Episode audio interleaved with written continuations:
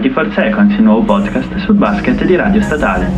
You hear that crowd, yeah, your name is your time, bro. Man of the people, what they in line for. Main attraction, remember when I was sideshow. And waiting for something to go viral. Amici di Radio Statale, buon pomeriggio e benvenuti a questa nuova puntata di 24 Seconds. Come sempre, qui con voi Loris Perego e Andrea Daverio. Questa settimana, come già preannunciato, parleremo soprattutto delle trade, dato che il mercato NBA è ufficialmente finito. Trade che ci sono state, non hanno deluso, e ci sono stati dei colpi a dir poco clamorosi e che nessuno si sarebbe mai aspettato. A est parliamo soprattutto degli Orlando Magic. Orlando Magic che si trovano in penultima posizione in conference e stanno attraversando un brutto momento con 8 sconfitte nelle ultime 10 partite, ma che soprattutto hanno visto smontarsi quasi completamente la loro squadra. Sono infatti andati via la grande stella della squadra Vucevic, che clamorosamente ha preso la strada per Chicago, Aminu, che l'ha seguito a Chicago, Gordon, che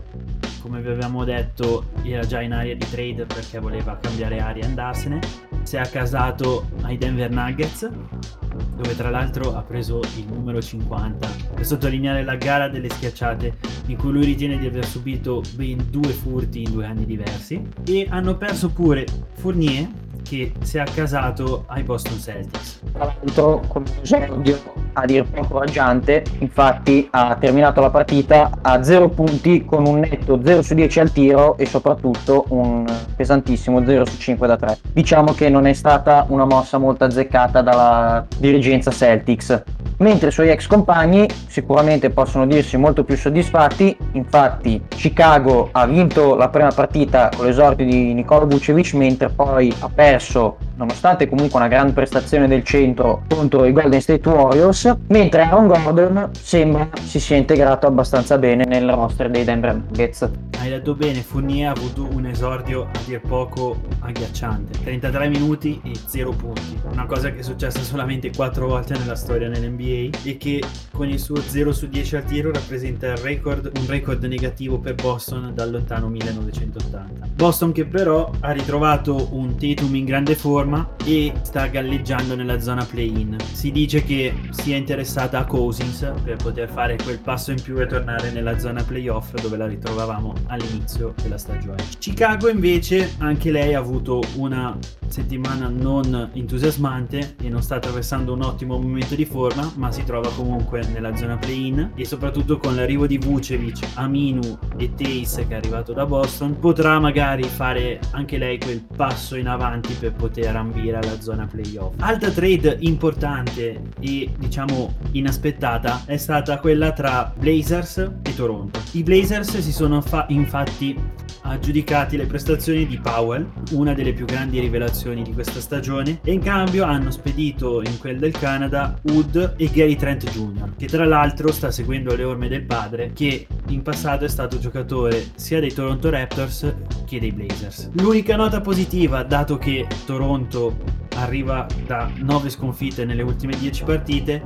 è il fatto che Lowry, considerata la grande stella della squadra, è rimasta. Al contrario di tutte le aspettative che si avevano, che lo vedevano un po' a Los Angeles, un po' a Philadelphia, un po' a Miami, lui ha deciso di rimanere nella propria squadra si sa quanto per scelta propria o per scelta della squadra. Attenzione però perché Lauri a fine anno diventerà free agent, quindi si vedrà dove potrà andare. Hai citato come possibile destinazione i Miami Heat che si sono resi protagonisti a loro volta di un paio di scambi e che hanno visto partire innanzitutto Myers Leonard verso Oklahoma per accogliere Trevor Arisa lo scambio di Leonard è stato poi incentivato anche dal, dalla sua situazione all'interno della squadra, come vi avevamo già annunciato settimana scorsa. L'arrivo anche di Nemanja Bielica da Sacramento in cambio di Morris Harkless e di Silva, ma soprattutto uno dei colpi maggiori di questa de, della deadline è stato il passaggio di Victor Oladipo da Houston in cambio di Kelly Olynyk e Avery Bradley. Chissà se il suo apporto potrà essere utile al momento Miami si trova in ottava posizione con lo stesso record di Boston a solo una vittoria da, dal sesto posto dei play-in occupato al momento dagli Hawks. Che hanno scambiato Region Rondo per Williams. Sì, Region Rondo che diciamo era risultato in questa stagione abbastanza deludente, quasi un corpo estraneo in quella che sarebbe dovuta essere una squadra che avrebbero dovuto prendere dalle sue prestazioni un grande apporto. Sorprendentemente, al contrario di quello che si diceva nel periodo, un'altra squadra che è rimasta al completo, nonostante tutte le voci, sono stati gli Indiana Pacers, che comunque non stanno attraversando anche loro un grande periodo e si trovano in zona play-in e che dovranno fare i conti fino a fine stagione con l'assenza di TJ Warren in quanto è arrivata l'ufficialità che non rientrerà in questa stagione. Squadra che non ha cambiato molto anche sono stati i Milwaukee Bucks che sì vero hanno mandato via DJ Augustin e DJ Wilson per PJ Tucker e Rodionis Kuruks e soprattutto hanno visto accasarsi Jeff Teague che era stato tagliato immediatamente dagli Orlando Magic dopo lo scambio con Evan Fournier andato a Boston. Bucks che tra l'altro comunque si godono sempre la loro terza posizione a est e però devono, hanno registrato una battuta d'arresto contro i Clippers. Sopra i Milwaukee Bucks troviamo come sempre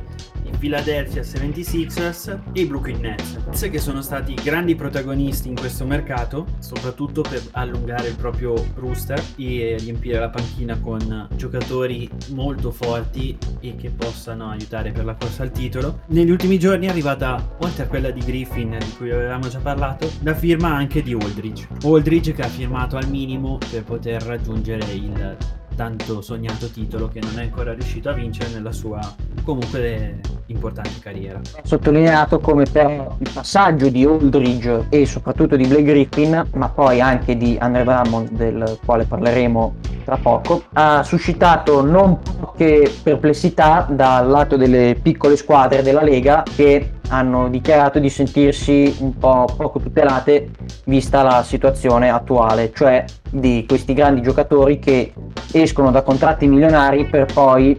accasarsi in squadre più forti al minimo salariale e questa cosa ovviamente sembra che dovrà essere discussa nelle prossime riunioni di Lega perché ovviamente è un po' una, definiamola falla del sistema. E diciamo che grazie a questa falla nel sistema e a tutte le operazioni che ne sono succedute, abbiamo adesso due grandi team favoriti al titolo, ovvero per la conference Est i già citati Brooklyn Nets, mentre a Ovest abbiamo i campioni in carica dei Lakers, che comunque hanno saputo rinforzarsi in questa sessione di mercato. Abbiamo detto poc'anzi la firma tanto attesa è poi arrivata, e cioè quella di Andre Drummond, 100 ex Cleveland che ha dichiarato di vedere finalmente realizzato il suo sogno di poter giocare con LeBron, e chi non lo vorrebbe. Tra l'altro va anche segnalato per i Lakers che c'è stato il rifiuto dell'estensione di 4 anni a 84 milioni di, da parte di Dennis Schroeder. Le male lingue dicono che sia stato perché non, il giocatore tedesco non si è sentito rispettato quando era stato tentato l'affare Lauri e quindi di mandare via lui e Caldwell Pope in cambio appunto del play di Toronto e adesso ovviamente bisognerà vedere cosa succederà quest'estate. Altra squadra a ovest che è stata abbastanza attiva, va detto, sono gli Oklahoma City Thunder che hanno ottenuto, hanno ottenuto altre quattro scelte e stiamo ancora stretti perché il numero potrebbe essere anche maggiore nelle varie trade che ha, che ha costruito portando così il numero di scelte nei prossimi draft a 76 dovrebbe essere un numero allucinante. Tuttavia questa politica di molto sui giovani non sta portando infatti OKC si trova al momento fuori dalla zona playoff ma anche dalla zona play-in distante 4 vittorie dall'ultimo posto occupato dai Golden State Warriors che hanno avuto la fortuna di ritrovare Steph Curry dopo il lungo infortunio che l'aveva bloccato. Abbiamo detto dei Denver Nuggets di Portland, in testa troviamo sempre gli Utah Jazz e i Phoenix Suns che si godono tranquillamente i loro giocatori e continuano a macinare vittorie su vittorie, mentre c'è stato un bello scossone dietro alle prime sei, che sono rimaste invariate, perché al settimo posto troviamo i Dallas Mavericks, che sembrava non avessero possibilità di entrare ai playoff nelle scorse settimane, invece hanno avuto finalmente la, il boost che li ha portati in avanti, grazie co- come sempre a Luca Doncic, che nella vittoria contro i Thunder ha messo a segno 25 punti, l'utile apporto di Christoph Prozingis, ma soprattutto dal giorno della deadline possono contare anche su Nicolo Melli, infatti l'ex giocatore di Milano che Bamberg e Fener si era dichiarato scontento della sua permanenza a New Orleans, dato che non si sentiva valorizzato da Stan Van Gundy e quindi aveva chiesto a tutti i costi una trade. Trade che come detto è avvenuta e non sembra aver sortito particolari danni ai Pelicans che nella notte tra lunedì e martedì sono usciti vittoriosi contro i Boston Celtics con una ancora grande prestazione di Zion Williamson da 28 e 8 rimbalzi. Volevo sottolineare questa settimana a est la super prestazione di Russell Westbrook che a fatica sta cercando insieme al suo compagno Bradley Bill di guidare i Washington Wizards verso un posto almeno nella zona play-in. Russell Westbrook infatti, Russell Westbrook infatti nella partita di lunedì notte contro Indiana ha messo a segno 35 punti, 21 assist e 14 rimbalzi. Numeri che mai nessuno è riuscito a mettere a segno in una partita NBA ed è arrivato così a 16 triple doppie nelle 38 partite finora che ha giocato e questo rappresenta un record per la franchigia della capitale e non si può non dire che i numeri dicono che è un grande giocatore. Poi il pubblico si divide tra chi dice che non lo è e chi dice che è anche di più di un grande giocatore, però i numeri non fanno altro che dare ragione chi sostiene che lo è. Se abbiamo Washington che cerca la risalita, chi invece ha stupito in questi ultimi giorni sono i Charlotte Hornets e i New York Knicks che si ritrovano rispettivamente quarti e quinti ad est. Per Charlotte buone notizie perché la Melo Ball probabilmente riuscirà a disputare l'ultima parte di stagione, cosa che all'inizio si temeva non potesse accadere, complice il suo infortunio, la sua frattura al polso, mentre per New York chi l'avrebbe mai detto che mm, l'arrivo in panchina di coach Tibolo potesse essere così utile alla squadra a dargli finalmente una nuova motivazione. Tra l'altro Charlotte Hornets che presentano nella propria squadra il giocatore che ha vinto il premio di giocatore della settimana, ovvero Rosier, e che possa essere la sua rinascita dopo anni difficili. Ma vedremo, anche perché pure l'ex giocatore di Boston è stato molto sulla graticola in questi mesi infatti era voce continua che potesse venire scambiato, quindi come sappiamo in NBA nulla è dato per certo. Concludiamo qui la nostra parte dedicata al campionato americano e trasferiamoci in Europa.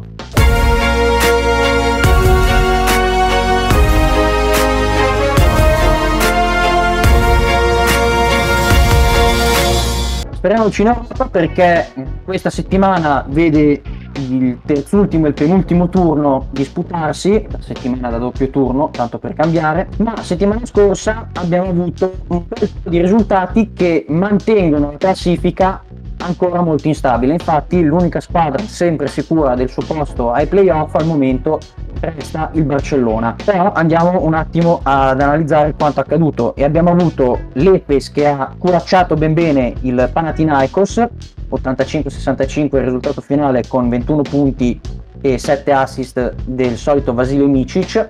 e adesso i turchi fanno molta paura. Tra l'altro questa partita è stata disputata senza la presenza di coach Ergin Ataman che era stato squalificato da, dall'Eurolega dopo le polemiche reiterate che aveva avuto nel post partita di Monaco. Vittoria del Maccabi Tel Aviv che inguaglia lo Zalgiris perché i lituani sono a ridosso della zona Final 8 e ovviamente questa sconfitta non ci voleva, mentre per gli israeliani la partita, la vittoria ha avuto molto sapore, infatti le loro possibilità di arrivare ai playoff sono praticamente nulle. La, il Real Madrid batte la Svel 74-71 e così dà un, un, accenno di speranza per la sua corsa ai playoff 13 di Trey Tompkins e 12 di Nicola Proviottola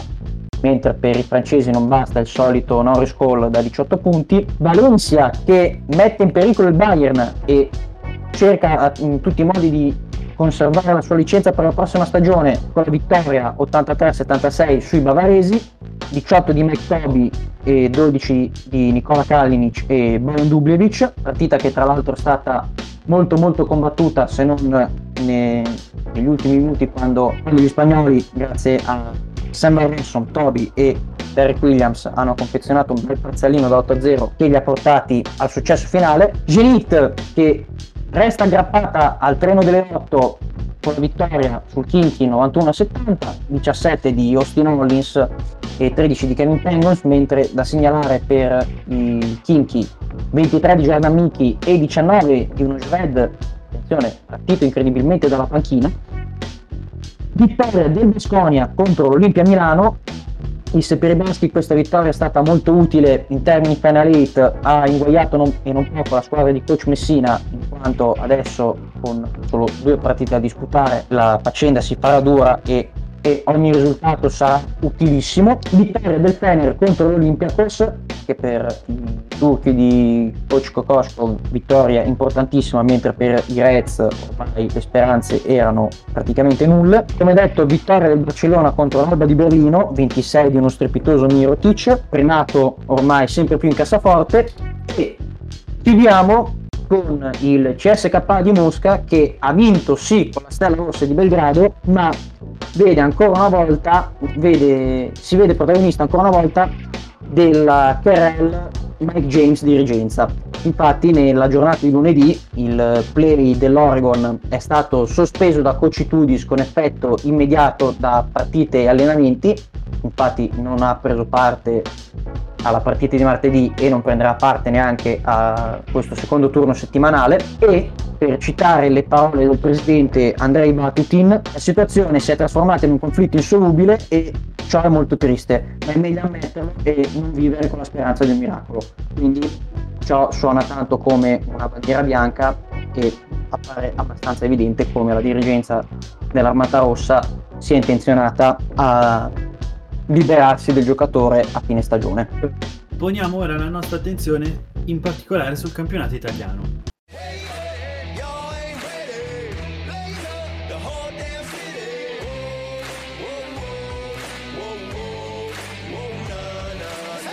Campionato italiano che vede sempre in testa, come d'altronde dall'inizio, l'Olimpia Milano, che però questa settimana è uscita sconfitta dalla partita contro Venezia. Olimpia Milano che però questa settimana è uscita sconfitta nella partita contro Venezia. Da segnalare però che nonostante la terribile percentuale da 3 squadra di coach Messina ha tirato con l'8,2% da dietro l'arco, il distacco è stato molto contenuto, infatti il risultato finale è 69-63, quindi attenzione, questo deve essere un monito per tutte le squadre avversarie perché anche se giocando male e con una squadra praticamente a mezzo servizio e, tenendo in considerazione il doppio turno di Eurolega che c'era questa settimana, l'Olimpia ha perso di soli 6 punti. A seguire Milano troviamo come sempre Brindisi, uscita vittoriosa nella partita contro Brescia, e la Virtus Bologna che questa settimana ha messo a segno un'importante vittoria nel derby contro la Fortitudo. Da segnalare nella formazione della Virtus i 23 punti di Pellinelli con un'ottima prestazione, mentre dall'altra parte non sono bastati i 24 punti di Baldasso e i 24 di Banks. Dietro queste due squadre troviamo Sassari, che finalmente è tornata a giocare dopo il lungo stop dovuto a, al protocollo Covid. Vittoria che è arrivata soprattutto grazie all'ottava doppia doppia per Bilan, 18 punti e 11 rimbalzi per lui, e Venezia. Troviamo poi Treviso, vittoriosa contro Trieste, grazie ai 28 punti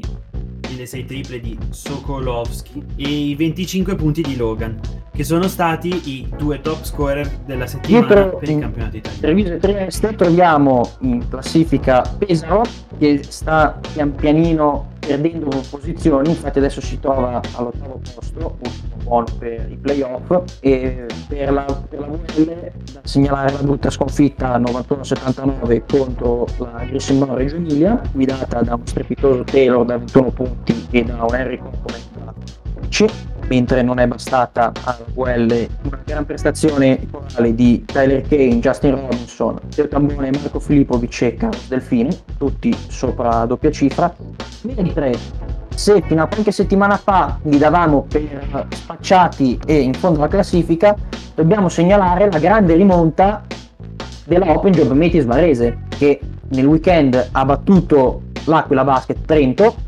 grazie ai 21 di Bean, 18 di Douglas, 19 di Rozier e i 10 dell'immortale Luis Cola e adesso si trova a solo due punti dall'ottavo posto, quindi